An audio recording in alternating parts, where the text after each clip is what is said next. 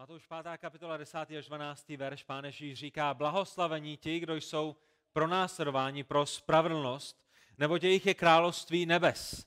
Když vás budou tupit a pronásledovat a mluvit proti vám lživě všecko zlé kvůli mně, jste blahoslavení. Radujte se a jásejte, neboť hojná je vaše odplata v nebesích. Vždyť takto pronásledovali proroky, kteří byli před vámi. A tak pán Ježíš zakončuje eh, tu sérii blahoslavenství velice střízlivě. A těm, kteří budou věrně žít na základě těch sedmi prvních blahoslavenství, které my jsme slyšeli v uplynulých týdnech, pán Ježíš garantuje, že dříve nebo později, více nebo méně, budou pronásledováni, budou tupeni, budou opovrhováni, budou odstrkováni, nenáviděni a zabíjeni, protože milují Krista, protože následují Krista, proto, že odrážejí Kristovu spravedlnost.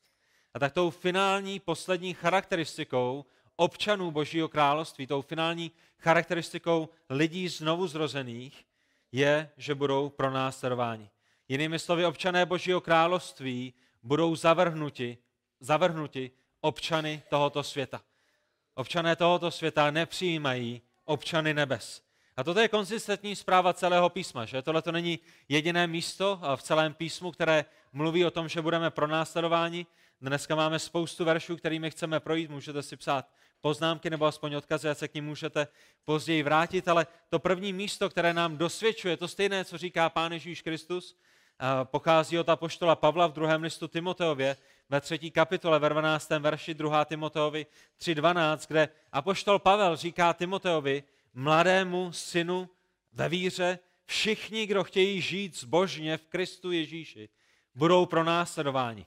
Nejenom někteří, nejenom kazatelé, nejenom misionáři, kteří jedou někam do, do Iránu nebo do Iráku, ale všichni, kteří touží žít zbožně v Pánu Ježíši Kristu. V Čechách, na Moravě i ve Slesku, ať už jste z Kuřimy, z Kotrdovic nebo z Brna, všichni, kdo chtějí žít zbožně v Kristu, budou pronásledováni. Proč? My jsme ten důvod zmiňovali mnohokrát. Vždycky, když mluvíme o pronásledování, tak zmiňujeme tenhle ten důvod. Ten důvod je v Janovi ve třetí kapitole v 19. verši. Světlo přišlo na svět, míněno ne světlo ze slunce, ale světlo v podobě Pána Ježíše Krista, toho věčného božího slova.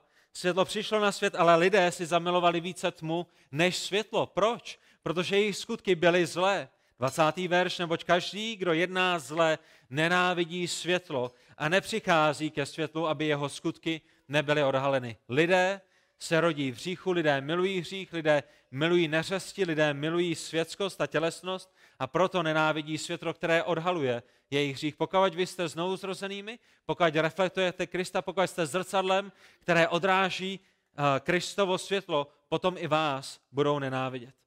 Tak ta první věc, na kterou my se samozřejmě musíme soustředit v blahoslavenství, které máme před sebou, je pronásledování. A všimněte si toho důvodu, který Pán Ježíš dává k pronásledování. Kvůli některému pronásledování ve vašem životě nebudete blahoslaveni. Tomu rozumíme. Když bude bratr nebo sestra podvádět na daních a přijdou a zatknou vás, nejste blahoslavenými.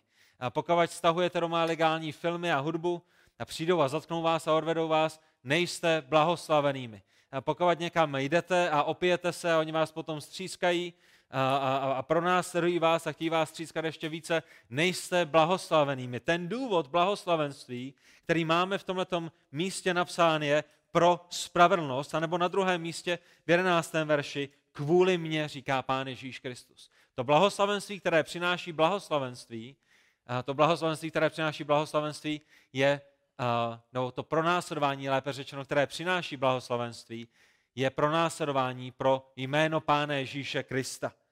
Pronásledování, které přichází, protože následujete Krista, protože milujete Krista, protože žijete proměněné životy v Kristu, protože ty naše životy odráží Kristův charakter, protože ty naše životy pod vlivem Ducha Svatého, zmocněny silou Ducha Svatého, odráží to jediné světlo, které na tomhle světě je, a to je Pán Ježíš Kristus. Milování Boha a Boží spravedlnosti přináší tu nenávist vůči hříchu.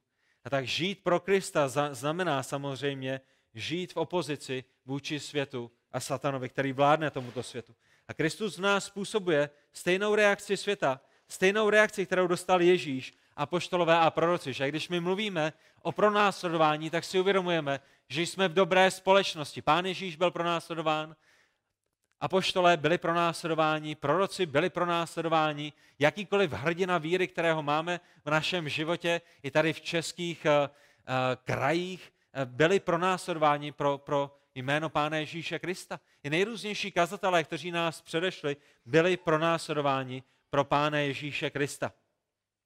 Tomáš Watson, puritán ze 17. století, to vyjádřil následujícími slovy. Cesta do nebe je cestou trní a krve. Zapište si to jako pravidlo. O milí křesťané, říká Tomáš Watson, zapiš si jako pravidlo, že cesta do nebe je cestou trní a krve. Pokud budeš následovat Krista, potom musíš zažít meč a hůl. To je to jediné pravidlo, které v tomto světě máme. Křesťané budou pronásledováni. Křesťané, křesťanům bude vysmíváno. A tak to pronásledování pro spravedlnost je jedním z nejlepších znaků spasení. Věděli jste to? Pokud jste pronásledováni, je to jeden z nejlepších znaků toho, že jste spaseni. Jak je to možné?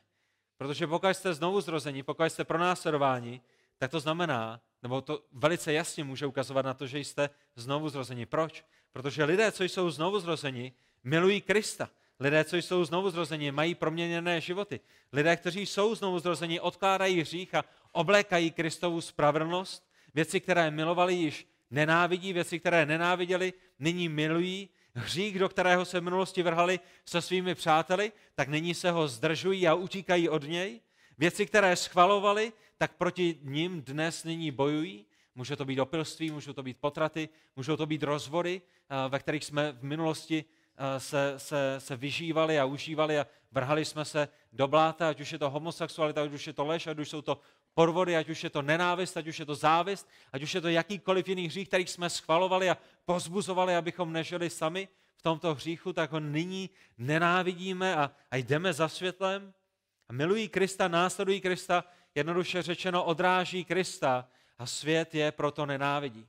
A proto pronásledování v našich životech je možná jedním z nejlepších signálů nebo znamení, znaků, lépe řečeno, toho, že jsme znovu zrození. Takže na druhé straně máme lidi, kteří říkají, že jsou křesťané, ale kteří skutečně neznají Krista, kteří skutečně nemilují Krista, kteří mají vnější podobu zbožnosti, ale, ale zbožnost jim není vlastní, není v jejich srdci a kvůli tomu nežijí zbožné životy, spravedlivé životy. Je to jenom nějaké náboženství, kterého jsou plná jejich ústa, ale v jejich životě to není nikde vidět a tím pádem nepřichází ani, ani pro následování, ani těžkosti. Proč? Protože i když říkají, že patří Kristu, tak jejich život ukazuje, že patří světu. A svět miluje to, co je světské, a tma miluje to, co je ve tmě, a hřích miluje to, co je v hříchu. Ať už to naše vyznání vlastními ústy je jakékoliv. Tesaloničtí procházeli utrpením, tesaloničtí procházeli pronásledováním a Pavel v jeden moment svého života se rozhodl, že pošle mladého Timotea do Tesaloniky, proto aby pozbudil tesalonické křesťany v jejich utrpeních, v jejich souženích, v jejich pronásledováních. V první tesalonickým tři, třetí kapitole, třetím a čtvrtém verši my čteme o tom, že Pavel říká, nikdo, nez, nikdo nezmítal v těchto Nikdo nezmítal v těchto souženích, nikdo se nezmítal v těchto souženích. Sami přece víte, že k tomu tu již jsme. Pavel říká tesalonickým, my jsme zde proto, abychom byli zmítáni v souženích. Vždyť, když jsme byli u vás, předem jsme vám říkali, že nás čeká soužení. To, jak víte, se i stalo. Jinými slovy, apoštol Pavel říká tesalonickým, nebuďte v šoku, nebuďte překvapení, když vás nyní jako znouzrozené křesťany pronásledují, když vám je opovrhují, když na vás hází špínu, když vás pomlouvají, když, když o vás mluví zle, to jsou ta soužení, o kterých jsme vám řekli, že se stanou a hle, jsou tady, nejste v tom sami. Římanům 8. kapitola 16. verš. A poštol Pavel píše církvi do Říma. Sám ten duch svědčí spolu s naším duchem, že jsme děti boží. Křesťané v Římu, v Římě. Duch svatý nám dosvědčuje, že jsme děti boží.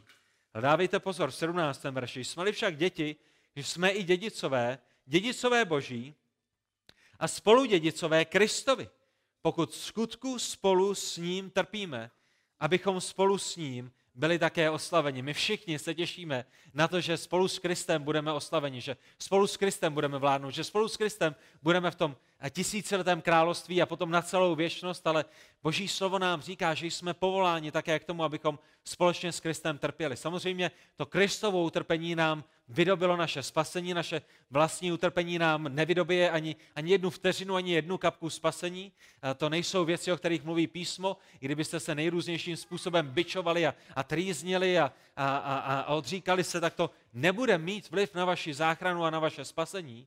Ale i přesto my jsme povoláni do toho, abychom trpěli spolu s Kristem. To je to, co říká list Římanům 8.16. A všimněte si toho obzvláště v listu Filipským, v první kapitole, ve 29. až 30. verši. A to, co je úžasné na listu Filipským, je, že apoštol Pavel přichází s těmito věcmi hned na začátku svého dopisu. Neskrývá utrpení někam dozadu, neskrývá utrpení někam, že by ho napsal do nějaké smlouvy malým písmem až do 16. odstavce dodatku C, paragrafu 28, kde si toho nikdo nevšimne o tom, že my jako křesťané budeme pronásledováni, ale hned na začátku listu Filipským říká Filipským, vám bylo, dánem, ten, vám bylo dáno Bohem, ten úžasný boží dar, který vám byl dán, byla víra v Krista a utrpení pro Krista. Pamatujete na to hned na začátku listu Filipského 1.29? Neboť vám je z milosti pro Krista dáno, abyste v něj nejen věřili. Vám nebyla dána pouze spásná víra jako ohromný dar, který jste si nezasloužili, ale stejně hodnotným, stejně důležitým, stejně vzácným, stejným darem božím každému znovuzrozenému křesťanovi. Není pouze víra, spásná víra, ale abyste pro něho také trpěli. Utrpení ve vašem životě jsou darem božím a to musí změnit naší perspektivu na utrpení, tak jak jimi procházíme. A my si rozumíme, že nejsme nějakými duchovními masochistami, kteří by si říkali, o super, jdu do vězení, o super, zase na mě někdo nadává, o paráda, a, a, a že bychom se v tom vyžívali, ale my uvidíme na konci našeho blahoslavenství, že Pán Ježíš přikazuje, nedoporučuje, abychom se radovali uprostřed našich utrpení. Proč se máme radovat? Proč se můžeme radovat? Protože víme, že utrpení je boží dar.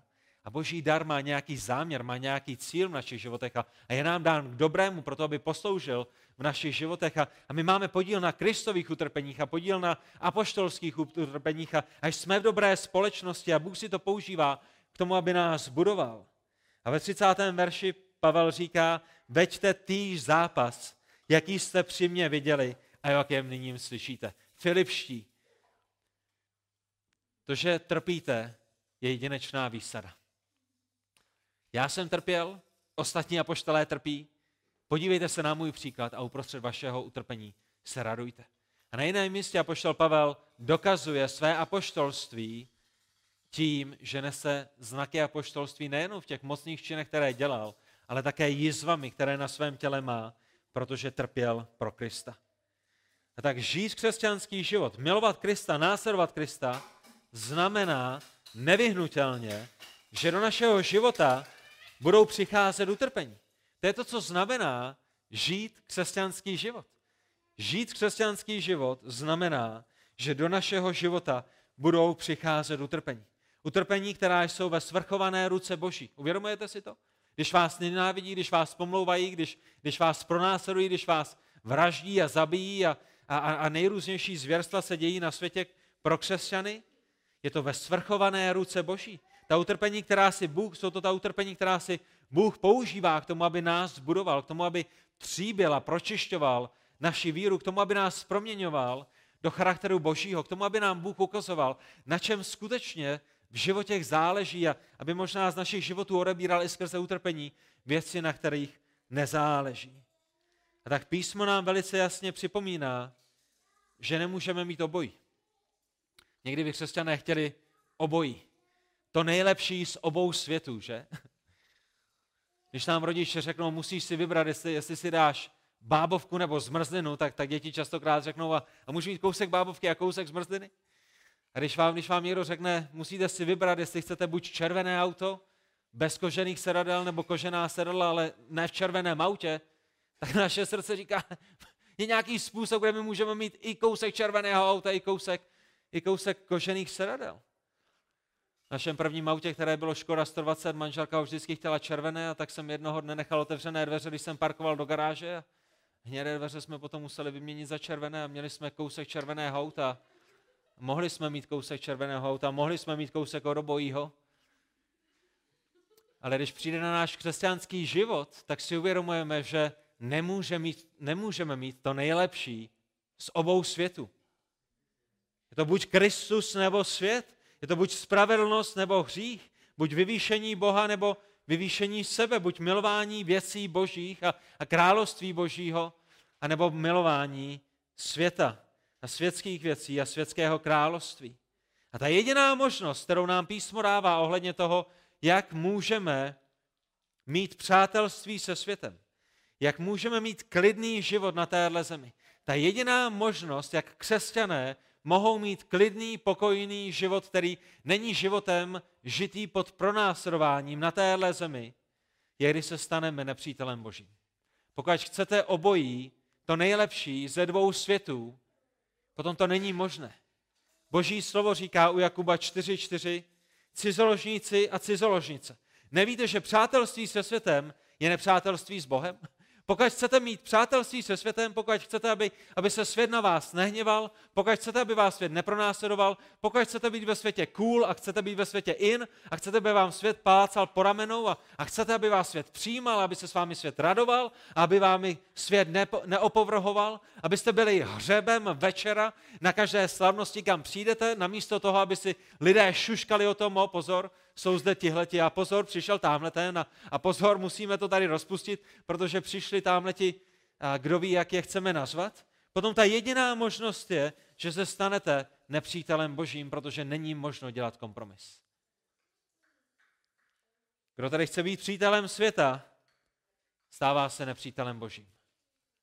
My jako křesťané nemůžeme mít oboje a my jako křesťané netoužíme po obojím. Jako křesťané toužíme pouze po jednom a to je přátelství s Bohem.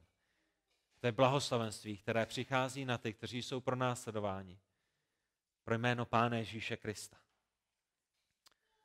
To pozbuzení, které my dostáváme uprostřed našeho pronásledování, je, že z boží milosti a díky Pánu Bohu pro následování, kterým prochází Honza, Jonathan, Tomáš, Martin, Veronika, Jana, Pepa, kdokoliv další, ať už fyzické nebo ústní, v jakékoliv formě, v jakékoliv míře je, že to je pro následování, které není nepřetržité. Nejste za to vděční?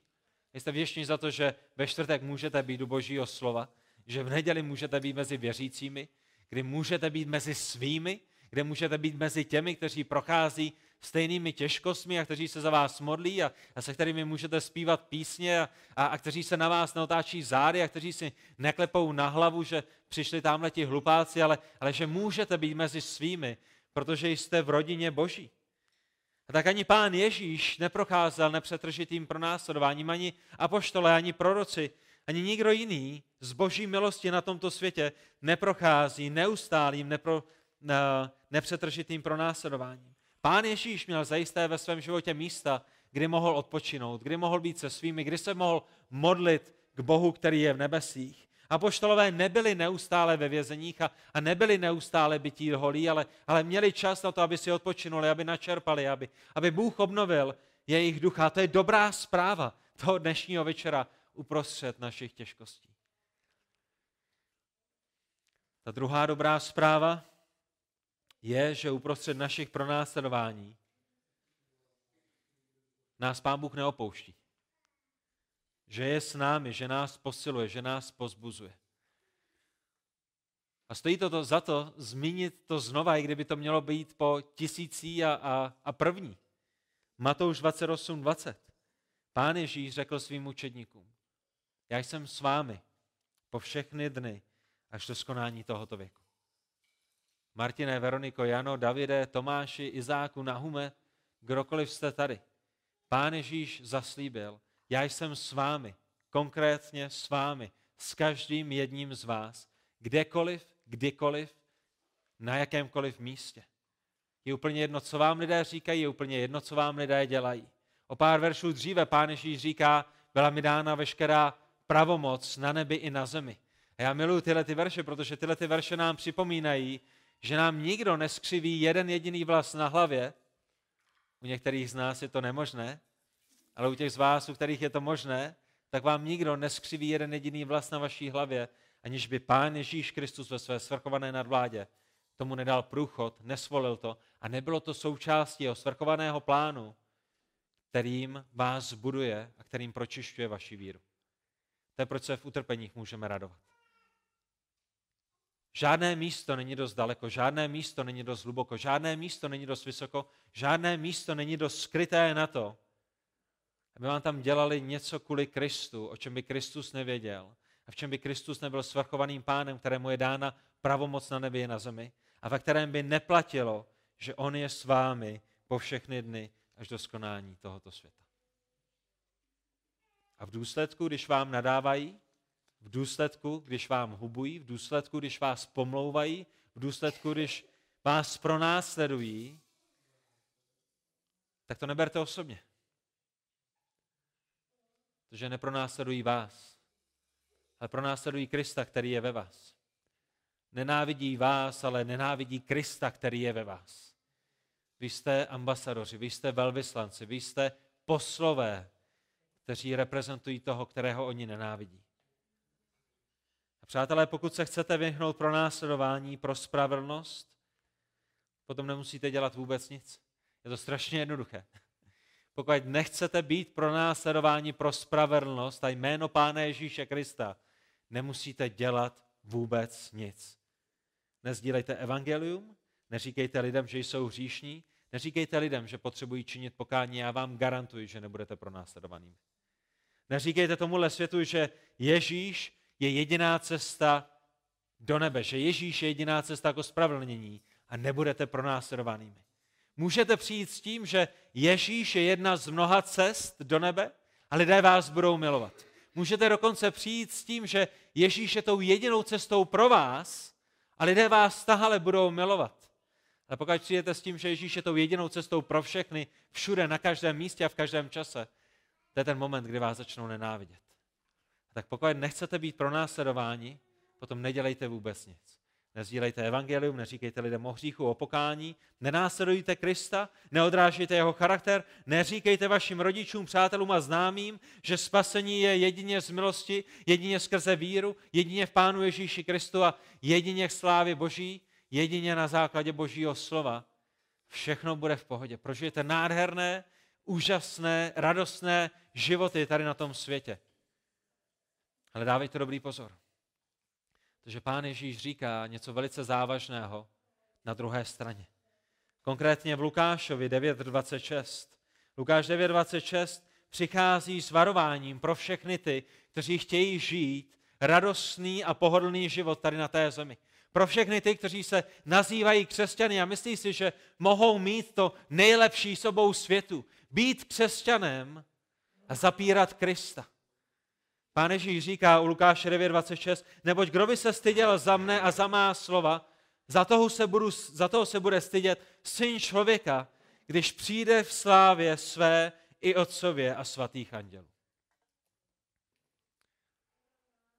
Chcete mít radostné životy? To jediné, co potřebujete udělat, je nedělat vůbec nic. A v důsledku se stydět za svého spasitele Ježíše Krista. Ale vězte, že jednoho dne, až on se vrátí, se bude stydět on za vás. Lukášovi 6.26, Lukáš 6.26, pán Ježíš to říká následujícím způsobem. Běda, běda, běda, běda, když o vás budou všichni lidé mluvit dobře. Vždyť to též činili jejich otcové falešným prorokům. Jsi křesťanem, o kterém všichni mluví jenom dobře? Jsi křesťanem, o kterém nikdo nemluví zle, protože nejsi kontroverzní v otázkách a teď si doplňte jakékoliv biblické témata, jsou kontroverzní? Všichni lidé o vás mluví dobře, protože nikomu neříkáte o jejich hříchu, nikomu neříkáte o tom, že se potřebují usmířit s Bohem, nikomu neříkáte o tom, že boží hněv se na ně jednoho dne bude vylévat a že Bůh ve své milosrdenství a ve své lásce a ve své dobrotě připravil cestu úniku. A že jim přikazuje, aby činili pokání a když budou činit pokání, budou s Bohem usmířeni na základě oběti Pána Ježíše Krista. Běda vám, pokud o vás všichni lidé mluví dobře. A přátelé, to není pouze na tom našem osobní, na té naší osobní úrovni, tam, kde jsme, ale i v tom čase a dnu a, a situaci, ve které se nacházíme, i, i celkově s naším sborem. Běda nám, pokud nám všichni všude, ve všech denominacích plácají po ramenou a mluví o nás dobře, protože jdeme s davem a protože se vyhýbáme kontroverzním tématům a protože neříkáme jasně věci, které jasně říká samo písmo, ale, ale raději se jim vyhneme, proto abychom nezvířili vody. Já jsem se díval na jedno svědectví, kázání, ve kterém jedna žena, která si vážím a kterou mám rád jako sestru v Kristu, ale myslím si, že v tomto momentě je velice mimo, říkala, že poslední velkou svrnou na církvi dnešní době je, že někteří dávají důraz na teologii a kvůli teologii dochází k rozdělení. A to je poslední velká skvrna na církvi, které se potřebujeme zbavit. Jinými slovy, potřebujeme odložit teologii, potřebujeme odložit kontroverzní témata, proto abychom mohli přijít dohromady, proto abychom mohli být jednotní a v důsledku proto, aby o nás všichni mohli mluvit dobře. Ale přátelé, teologie je naukou o Bohu. Teologie rozděluje, pravda rozděluje. A to je jediné, co pravda teologie rozděluje, je dobrou teologii od špatné teologie. Od dobrého pohledu na Boha, od špatného pohledu na Boha. To, co teologie rozděluje, je v důsledku pravda Božího slova od chybně vyloženého Božího slova. A teologie není skvrnou na církvi. Teologie je jedinečnou naukou o tom, kdo je náš Bůh. A nebyl to sám Pán Ježíš Kristus, který řekl, že máme uctívat v duchu a v pravdě? A není náhodou teologie pravdivou naukou o tom, kým Pán Bůh je? A tak běda nám, pokud toužíme po jednotě, na úkor pravdy. Běda nám, pokud v našich rodinách a mezi našimi přáteli o nás mluví jenom dobře, protože jsme křesťané, kteří nechtějí přijít do přátele a kteří nechtějí přijít do rodinu. A tak nenechte se mílit, přátelé a drazí v Kristu. Následování Ježíše Krista nese svou cenu. Není to tak? A neplatíte i někteří z vás tuto cenu následování i toho dnešního dne? Ježíš nikde neslíbil, že když v něho uvěříme, potom bude všechno růžové, nádherné a příjemné. Že budeme mít lepší manželství, že budeme mít lepší vztah s tkýní. A kdo by nechtěl lepší vztah s tkýní? Že Ježíš to dokáže zařídit. Více peněz v práci, lepší výsledky ve škole, lepší kamarádi a přátelství, to nejsou věci, které pán Ježíš slíbil. Naopak, pán Ježíš od samého začátku své služby oznamoval a vyhlašoval velice jasně velkými písmeny ukazoval svým následovníkům, že následování jeho je spojeno s ohromnou cenou.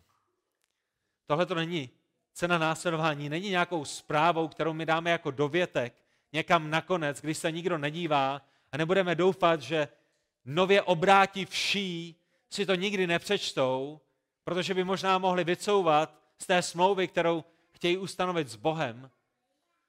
Ale cena následování je něco, co dáváme do první kapitoly, do samotného názvu, do prvních vět, protože to je to, co dělal Pán Ježíš Kristus.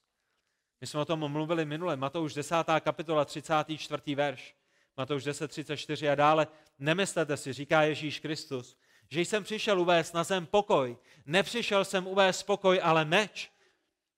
Nebo jsem přišel postavit člověka proti jeho otci, dceru proti její matce a snachu proti její tchýni. A nepřáteli člověka budou členové jeho domácnosti. A to, co pán Ježíš Kristus má na mysli, je, že tam, kde jsou znovu zrození v jedné rodině společně s neznovu zrozenými, tam přichází meč, tam přichází rozdělení, protože část rodiny je ve světle a část rodiny je svatá a spravedlivá a část rodiny je pořád pod nadvládou satana je pod nadvládou hříchu, je v jiném království a tyto dvě království proti sobě vedou boj, protože jsou nesmyslitelné, stejně jako je nesmyslitelná voda s olejem. Kdo má rád otce nebo matku víc než mne, není mne hoden.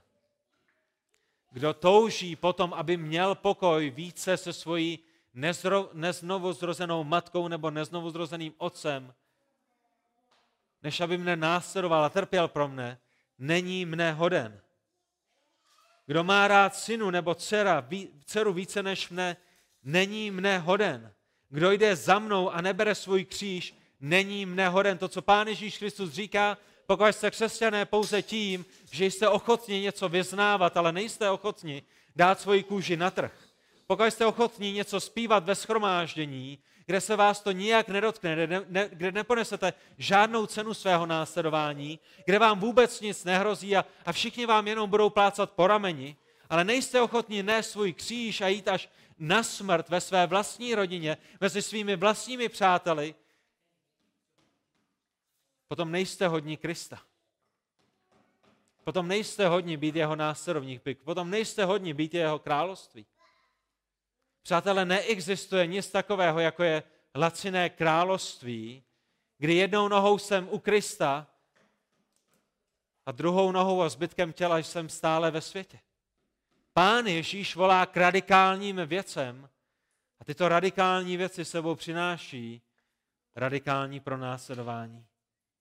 Kdo nalezne svou duši, kdo je připraven mít pohodlný život, kde se všem zalíbí, kde o něm všichni budou mluvit dobře, kdo nalezne svou duši tímto způsobem, ten ji ztratí při tom finálním zúčtování, protože se ukáže, že jeho největším pokladem nebyl Kristus, ale tenhle ten svět. A že jeho pokladem byl Kristus pouze v tom smyslu, aby zapadl do nějaké rodiny, aby zapadl do nějakého společenství a, a že měl rád křesťany pro ten jejich jedinečný život a že mezi křesťanami jsou si všichni věrní a že mezi křesťanami ho přijmou, protože je takový, i když je takový a i když je makový, ale ve skutečnosti Kristus nikdy nebyl jeho pokladem, nikdy nebyl jeho zachráncem, nikdy nebyl jeho pravou láskou. A tak přátelé, co to prakticky znamená ve vašem životě? To, co to znamená, je, že možná někdy dostanete zakázku, kterou nebudete moci vykonat, protože se jedná o něco nemorálního. Kamarád, který dělal internetové stránky, před několika lety dostal výbornou nabídku pro to, aby udělal internetovou stránku, která byla zaměřená na, na hrůznou nemorálnost. A on to odmítl.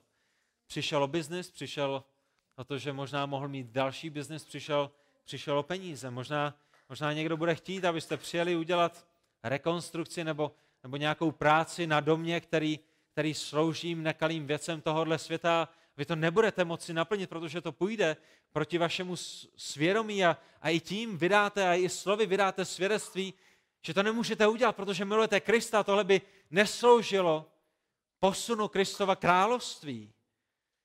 Oni se vám vysmějí, oni vámi pohrdnou, oni nad vámi mávnou rukou.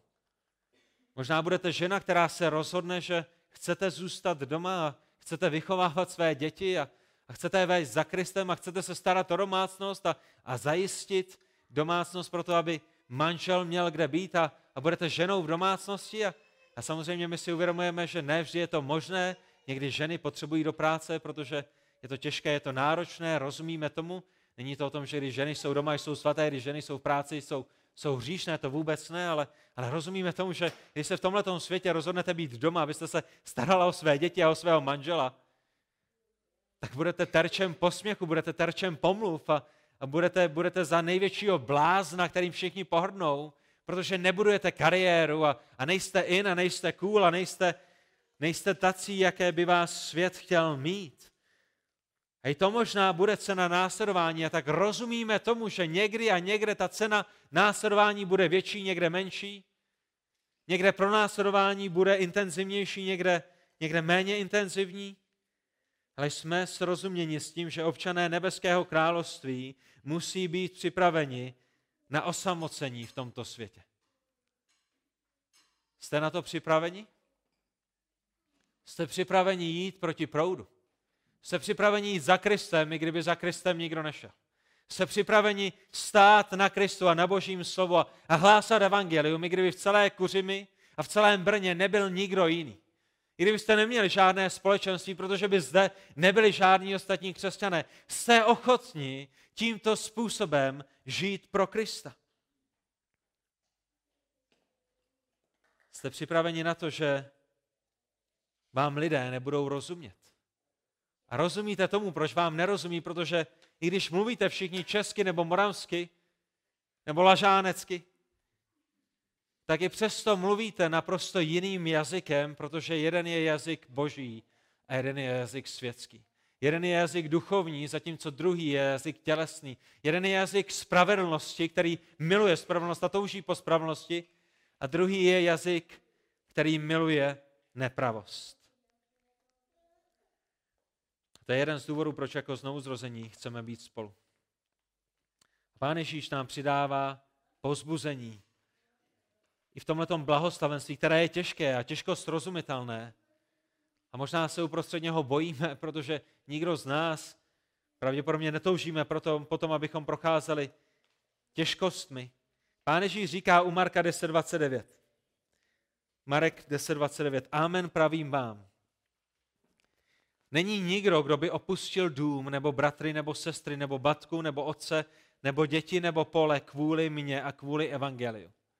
Aby nyní v tomto období nedostal stokrát více.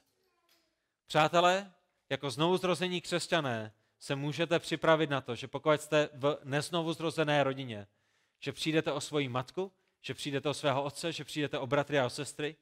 A pokud jste o ně nepřišli, chvála Pánu Bohu za to, že vás zahrnuje i touto milostí, je to dobré, je to vzácné, ale to pozbuzení je, že tam, kde přicházíme o všechny tyto skutečnosti, tam nám Pán Ježíš Kristus v církvi a mezi věřícími dává stonásobně více domů, více bratrů, více sester, matek i dětí.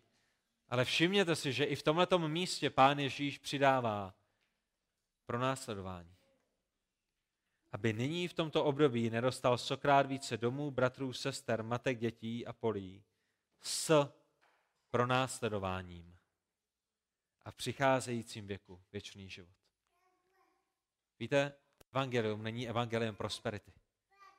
I v tomto místě Pán Ježíš říká, i když dostanete všechna ta požehnání v bratřích a sestrách, matkách a otcích a, a domech, do kterých se můžete nastěhovat, po tom, co vás vyhodí z vašeho vlastního domu, s těmito požehnáními dostáváte to další požehnání a to je pronásledování. I s tím vzácným darem víry, který jste dostali, dostáváte stejně vzácný dar toho, že můžete mít podíl na Kristových utrpeních. A tak to, co nám toto porobenství, a musíme to ukončit, to dnešní kázání, to, co nám tohleto pronásledování ukazuje, je, že budeme v první řadě, nebo jedna z těch věcí, jak budeme pronásledováni, je, že budeme pronásledováni fyzicky. Že? To je, o čem to porobenství mluví. A my vidíme, že jsme v dobré společnosti. Apoštol Pavel v druhém listu korinským v 11. kapitole 23. verši vyjmenovává, čím vším ve svém životě prošel. Byl hojněji ve vězeních pro evangelium, byl hojněji nebo měl nadmíru ran pro evangelium, byl v ohrožení života pro Pána Ježíše Krista. Od Židů dostal pětkrát 40 rán bez jedné. Třikrát byl byt holý, byl kamenován, byl v nebezpečí od pohanů, byl v nebezpečí mezi svými vlastními, byl v nebezpečí mezi falešnými bratry. A to všechno, protože kázal evangelium. To všechno, protože toužil po spravedlnosti Kristově. A uvědomujeme si, že ta dobrá společnost nekončí pouze u apoštolů, ale že sám Pán Ježíš Kristus byl pronásledován. V Matoušovi 26.67 stojí před veleradou a oni na něj plivají, plivají mu do tváře, stroukli ho pěstmi, někteří ho uhodili a říkali mu, prorokuj nám, Mesiáši, kdo je ten, který tě udeřil. A tak vidíme, že Ježíš procházel fyzickým utrpením a fyzickým pronásledováním. V Markovi v 15. kapitole 19. verši není před veleradou, ale je před římskými vojáky, kteří ho opět bijí po hlavě rákosovou holí, opět na něj plivají, poklekají a klanějí se mu a, a vysmívají se mu. A když se mu na, naposmívali, tak ho svlékli a dali mu zpět jeho, jeho, jeho oblečení a vyvedli ho na Golgatský, na Golgatský kopec a tam ho ukřižovali. A to je to, to je to finále jeho fyzického utrpení. A tak někteří z nás skutečně budeme procházet v našich životech fyzickým utrpením. Ale nebuďte překvapeni, přátelé. Pán Ježíš říká v Janovi 15.20, otrok není větší než jeho pán. Jestliže pronásledovali mne, i vás budou milovat. I vás budou pronásledovat. My nejsme o nic lepší než Kristus. A pokud na něj plivali, my máme jedinečnou výsadu, když na nás plivají. Pokud jeho hanili a, a byli, my máme jedinečnou výsadu mít podíl na jeho utrpeních. Samozřejmě to fyzické pronásledování není jediným pronásledováním, které, který zde je zmíněn. poštol Pavel v 11. verši říká, také když vás budou tupit a pronásledovat a mluvit proti vám lživě, všecko zlé kvůli mně. A je zde to pronásledování, které nepřichází fyzicky, ale přichází ústně, přichází slovně, přichází formou pomluv a nadávek a e-mailů a SMSek. Když přišlo na Pána Ježíše Krista, na toho jediného, který byl bez hříchu, tady je, co o něm říkali. Pán Ježíš říká, přišel syn člověka, jí a pije a říkají, hle člověk, žrout a pijan vína. A pokud jsou tohleto věci, kterými naškli a kterými obvinovali a kterými se vysmívali Pánu Ježíši Kristu, který nikdy nezřešil, jak potom budou mluvit o vás, který občas klopítnete a kteří občas zhřešíte. Zajisté, že nám budou nadávat, zajisté, že se nám budou vysmívat. Arthur Pink to vyjádřil následovně. Lidská, lidská naprostá skaženost je jasně doložená tím, že lidské prokletí a Kristovo požehnání se setkávají na stejné osobě. Rozumíte tomu? Arthur Pink, tenhle ten kazatel, teolog, mluví o tom, že lidská zvrácenost je vidět velice zřejmě na tom, když lidé nadávají a proklínají člověka, kterému Bůh žehná a kterého Bůh činí blahoslaveným. Toho stejného spravedlivého, který svět nenávidí, toho Bůh miluje. A to je vrchol té, nebo jeden z vrcholů lidské zvrácenosti. Tak já vím, že je to těžké, ale nemělo by nás zarmucovat, když lidé hází špínu na naši hlavu. Na hlavu, která je Bohem požehnána. To téma spravedlnosti jde skrze všechna blahoslavenství.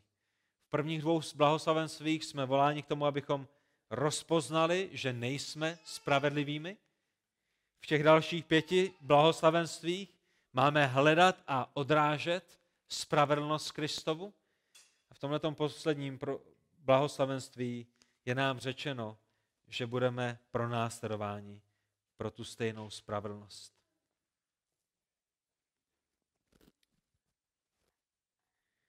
A to, čemu nás Boží slovo ještě volá, v samotném závěru, to, co bych chtěl zmínit, protože musím některé věci přeskočit, je v Římanům ve 12. kapitole.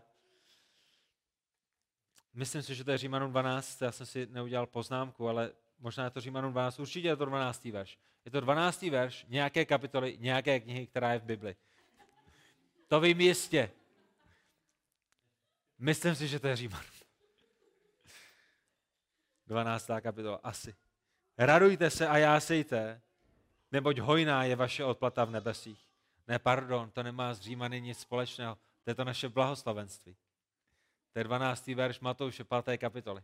Já to mám napsáno pod citátem, který mám v Římanům a, a moje vlastní poznámky zmlátly mě vlastního. Ale už jsem si vzpomněl, kde jsme. Matoušovi. Jsme dneska šli do všech možných míst Bibli, že jsem zapomněl, kde jsme začali. Pán Ježíš říká v Matoušovi v páté kapitole, radujte se a jásejte, neboť hojná je vaše odplata v nebesích, že tak to pronásledovali proroky, kteří byli před vámi.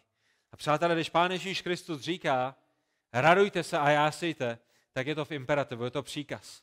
V tomhle momentě Pán Ježíš vám neříká, vyberte si, udělejte rozhodnutí, když se na to budete cítit, tak se radujte. Pán Ježíš přikazuje, vždycky, když procházíš pro následováním, vždycky, když o tobě špatně mluví, tak se raduj. Jak je možné, že se křesťan raduje uprostřed utrpení? Protože ví, že utrpení, kterými prochází, jsou v rukou božích. Protože ví, že utrpení, kterými prochází, nejsou zbytečná a nejsou marná, ale budují jeho víru, protřibují jeho víru, a budují jeho charakter, připodobňují nás Pánu Ježíši Kristu. Křesťan ví, že se může radovat uprostřed utrpení, protože když procházíme utrpeními, tak se nám připočítávají odměny v nebesích a, a někteří lidé řeknou, o, naše křesťanská motivace nikdy nesmí být odměny a nikdy nesmí být to, že máme odměnu v nebesích, ale, ale Pán Ježíš mluví o odměnách a mluví o tom, že je to legitimní motiv pro to, abychom žili naše křesťanské životy. Samozřejmě za prvé chceme oslavit Pána Boha, milujeme Pána Boha a udělali bychom to pro Pána Boha, i kdyby nebyly odměny, ale, ale Bůh mluví o odměnách a o tom, že i za tohle dostaneme odměnu konkrétně, že je nám dáno nebeské království, a tak je nám přikázáno radovat se a jásat. Ne pomlouvat, ne si stěžovat, ne nadávat, ale rozumět té situaci. Být vděčnými, protože víme, že to má svůj smysl. Víme, že je to v rukou božích. Víme, že Kristus je s námi. A víme, že všechny věci napomáhají k dobrému těm, kteří milují Boha. A že je to způsob, kterým nás Pán Bůh pročišťuje. První tesalonickým 5, 16, 17 a 18. Vždycky se radujte. V dobrý den i ve špatný den. Když vás křesťané chválí a pozbuzují, když vás nekřesťané, i když vám nekřesťané nadávají. Ať už jste pronásledováni nebo nejste pronásledováni, vždycky se radujte. Neustále se modlete ve všem i uprostřed vašeho utrpení a vašeho pronásledování vzdávejte díky. Ne nadávky, ne stěžování, ne litování sám sebe, ale vždycky a ve všem se radujte a vzdávejte díky. Proč? Neboť toto je pro vás boží vůle v Kristu Ježíši Kristu. V Kristu Ježíši. O pane Bože, jaká je tvoje vůle pro můj život dnešní den? Mám jít do Alberta nebo do Penny? Kde mají lepší slivy, abych ušetřila peníze, které jsi mi dal? Já nevím. Myslím si, že je úplně jedno, jestli jdete do Alberta nebo do Penny. O pane Bože, jaká je tvá vůle pro dnešní den? Máme jít na koupaliště, anebo máme jít na bazén? O pane Bože, mám pozvat na, na oběd Jonathana, nebo mám pozvat na, na oběd Andreje? Jaká je tvoje vůle? Já nevím, ale to, co vím, že je boží vůle, je, že když jste pronásledováni a když vám nadávají a když vám je opovrhují pro jméno Pána Ježíše Krista, anebo v čemkoliv, kde jste, ať už se vám rozbije auto na dálnici a nemá to s pronásledováním nic společného, vždycky se radujte, neustále se modlete, ve všem vzdávejte díky, protože to je očividná, zapsaná boží vůle pro můj a pro váš život. A to jako slavíme Pána Boha v nebesích, když naplňujeme jeho život. Já vím, že už jsem řekl asi šestkrát, že to je to poslední, co vám řeknu. Ale po sedmé, a už je to opravdu skutečné, už tady nemám žádný další papír, ale dočetl jsem se v jednom komentáři jedinečný příběh o církevním otcovi ze čtvrtého století. Já věřím, že vás pozbudí. A to je tečka. Jeho jméno je Chrysostom, byl to tedy církevní otec ze čtvrtého století. A jeho problém byl, že kázal velice silně o hříchu a kázal velice silně o pokání a kázal tak moc o hříchu, až to vadilo i samotné církvi, protože církev viděla, že i ona je v hříchu. Ale nevadilo to jenom církvi, vadilo to také císaři. A tak císař Arkádius si ho nechal předvolat a začal mu vyhrožovat. Začal na něj naléhat, aby Chrisostom přestal s tím kázáním Božího slova, s kázáním Krista, s kázáním o hříchu, s kázáním o pokání. A ta první vyhruška, kterou mu císař dal, bylo, bylo, byla výhruška vyhoštěním, pokud nepřestane kázat. Víte, jaká byla jeho odpověď? Jeho odpověď byla císaři, nemůžete mě vyhostit, protože tento svět je domem mého otce. Tady na tom světě není místo, kam byste mě vyhostili, protože já jsem všude doma. A tak císař zařadil druhou rychlost. A říká, dobře, já tě nechám popravit, pokud nepřestaneš s kázáním Krista Ježíše, tak jako kážeš. Odpověď Christostoma byla, nemůžete, neboť můj život je ukryt v Kristu. Další výhruška od císaře, která následovala, byla, necháme, ti teda, necháme tě tedy zabavit všechno tvoje mění a všechno tvé vlastnictví, všechny tvé domy a všechny tvé poklady. A budeš bez ničeho. A Kristus tomu odpovídá po třetí a říká, pane, to také nemůžete udělat, neboť mé poklady jsou uloženy v nebi, kde nemůže vzít žádný zloděj.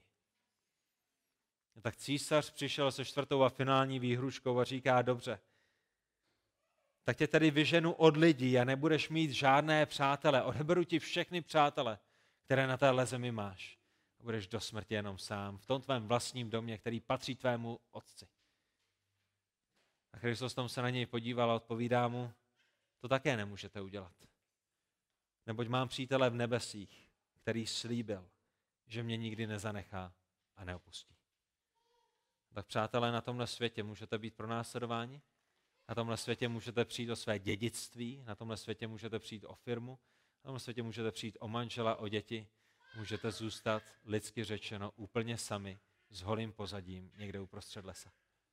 Ale to, co vám nikdo neveme, je, že jste děti Božího království. Že váš otec je v nebesích, že mu patří tato zem, že mu patří tisícileté království, že mu patří království, ve kterém budeme na věky. Že je přítelem, kterého od vás nikdo nikdy nevyžene. A že vaše poklady nejsou na téhle zemi. A i kdybyste přišli o jakékoliv dědictví, jakkoliv hodnotné, tak máte dědictví, které je nezničitelné, které není vyrobené lidskýma rukama, ale které je pro vás připraveno v nebesích. O roce, který vás miluje a který se o vás stará. A který říká, že jste blahoslavení, když vás pronásledují pro jeho jméno a protože žijete spravedlivě v tomto nespravedlivém světě. Pane Bože, my vyznáváme, že potřebujeme tvoji pomoc k tomu, abychom žili tak, jak ty chceš, abychom žili uprostřed světa, ze kterého ty si nás vykoupil a do kterého ty nás posíláš zpět. Děkujeme za to, že můžeme mít podíl v určité malé míře na utrpeních Kristových. Děkujeme i za tuto výsadu. Proměň naši mysl. Ať o našich pronásledováních v tomto smyslu přemýšlíme jiným způsobem, tvým způsobem. A pomož nám skrze Ducha Svatého a tvé slovo se vždycky radovat, vždycky děkovat a uvědomovat si, že tyto přítomné bolesti nám způsobují nesmírné bohatství ve slávě, na kterou se těšíme u tebe v nebesích. Za to tě prosíme ve jménu Pána Ježíše Krista, našeho drahého spasitele a vykupitele, přítele, bratra